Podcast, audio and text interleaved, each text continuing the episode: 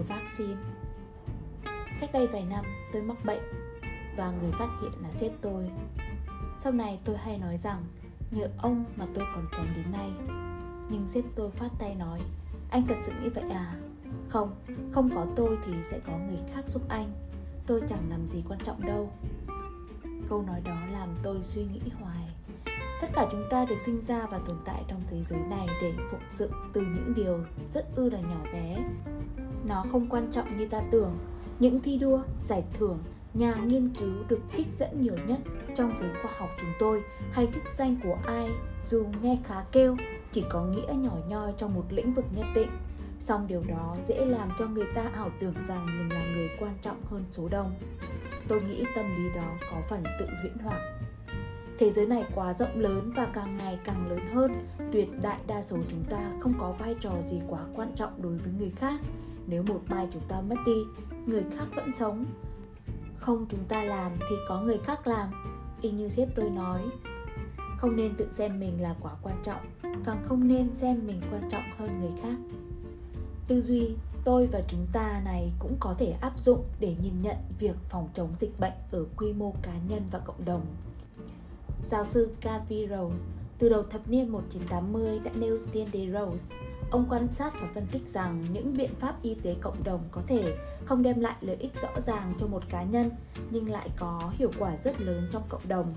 Ví dụ nếu mỗi chúng ta tìm cách giảm cholesterol dù chỉ 5%, mức rất thấp lợi ích phòng chống bệnh tim mạch cho cá nhân ta sẽ không cao nhưng lại giúp giảm rất lớn số ca bệnh trong cả nước. Đó là nghịch lý ít người nhận ra. Lý do đa số người mắc bệnh tim mạch thuộc nhóm có nồng độ cholesterol bình thường chứ không ở mức nhóm có cholesterol cao. Thử tưởng tượng, cộng đồng có 100 người có nồng độ cholesterol cao và 900 người có cholesterol bình thường giả định rằng nguy cơ mắc bệnh tim mạch ở nhóm cholesterol cao là 10% và nhóm cholesterol bình thường là 5%. Số người mắc bệnh tim mạch ở nhóm cholesterol cao là 10 nhưng ở nhóm cholesterol bình thường là 45.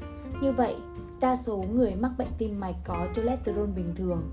Do đó, nếu can thiệp vào nhóm người cholesterol cao thì chỉ giảm được một số ít ca bệnh Chiến lược y tế hữu hiệu là giảm cholesterol cho cả hai nhóm có cholesterol cao và thấp.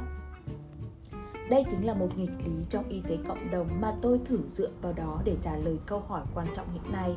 Vaccine COVID-19 có phải là cây đũa thần với mọi chúng ta không? Các tình nguyện viên tại Việt Nam và hơn 100.000 tình nguyện viên trên thế giới đã thử nghiệm vaccine. Nhiều người đang nghĩ rằng những ai đã tiêm vaccine này sẽ miễn nhiễm với đại dịch nhưng không hẳn thế. Khi xem xét các nghiên cứu khoa học về ba vaccine của Pfizer, Moderna và Oxford đã công bố quốc tế trên tạp chí y khoa uy tín The Lancet Nature và New England Journal of Medicine, tôi thấy rằng việc tiêm vaccine có thể chẳng đem lại lợi ích nhiều cho một cá nhân, nhưng có lợi ích rất lớn cho cộng đồng. Dữ liệu nghiên cứu cho thấy trong số 1.000 người không tiêm vaccine, có 17 người bị nhiễm nhưng nếu 1.000 người này được tiêm vaccine, số người bị nhiễm giảm xuống còn 5 người. Nói cách khác, nguy cơ nhiễm ở nhóm được tiêm vaccine thấp hơn nhóm không được tiêm.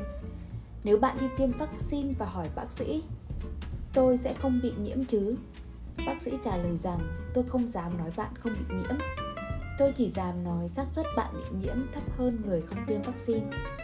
Và bác sĩ sẽ giải thích thêm trong 1.000 người được tiêm vaccine sẽ có 5 người bị nhiễm, 995 người không bị, nhưng dù được tiêm vaccine rồi, bạn vẫn có thể thuộc nhóm 5 người bị nhiễm này, lý do là không bao giờ có vaccine bảo vệ 100%. Nhưng nếu 1.000 người này gồm cả bạn không được tiêm, sẽ có 17 người bị nhiễm. Việc bạn nằm trong số 17 người bị nhiễm hay 983 người không bị nhiễm tùy thuộc vào sự may mắn của bạn.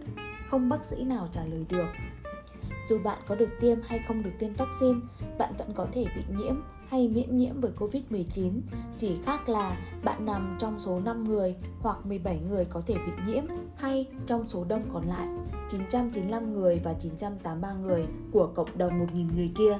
Nhưng tôi không bao giờ dám nói trước bạn thuộc nhóm số ít bị nhiễm hay số đông miễn nhiễm. Chắc bạn sẽ hoang mang, nhưng không có gì là chắc chắn trong y khoa và hiệu quả vaccine là ở đó giảm nguy cơ bị nhiễm trong một cộng đồng.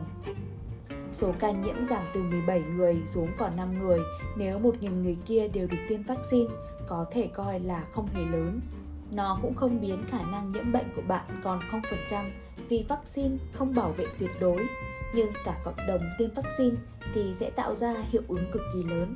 Nó có nghĩa là tuyệt đại đa số dân gồm người tiêm và không tiêm vaccine ít bị nhiễm hơn.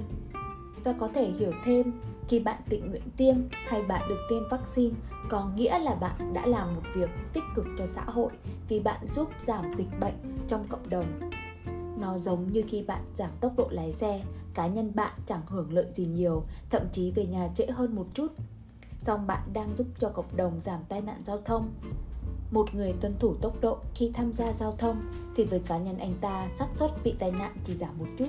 Anh ta vẫn bình an như mọi ngày, nhưng khi người lái xe toàn thành phố cùng giảm tốc độ hôm đó thì giá trị vô cùng, có thể không có tai nạn giao thông. Tiêm vaccine có ý nghĩa tương tự, giúp cộng đồng hơn là giúp cho cá nhân. Đây chính là một nghịch lý trong y tế cộng đồng theo tiên đề Rhodes. Dù vaccine là tin mừng cho loài người, vì thế tới đây nếu bạn được chọn tiêm vaccine hay không, cũng đừng lấy chuyện đó làm bức xúc, bởi thực ra bạn cũng không bị thiệt nhiều so với người khác. Mấy tuần nay tôi đọc cuốn sách về nhà vật lý lừng danh Richard Feynman và thích lắm. Một trong những câu tôi thích Nguyên tắc đầu tiên là bạn không được tự huyễn hoặc mình vì bạn là người dễ huyễn hoặc nhất.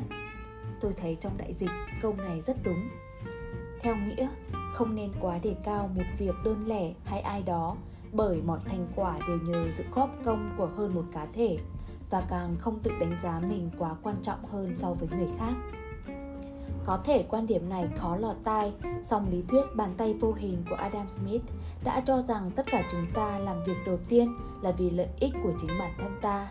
Ta lao động trước hết là vì có thu nhập để tồn tại, qua đó đóng góp cho xã hội.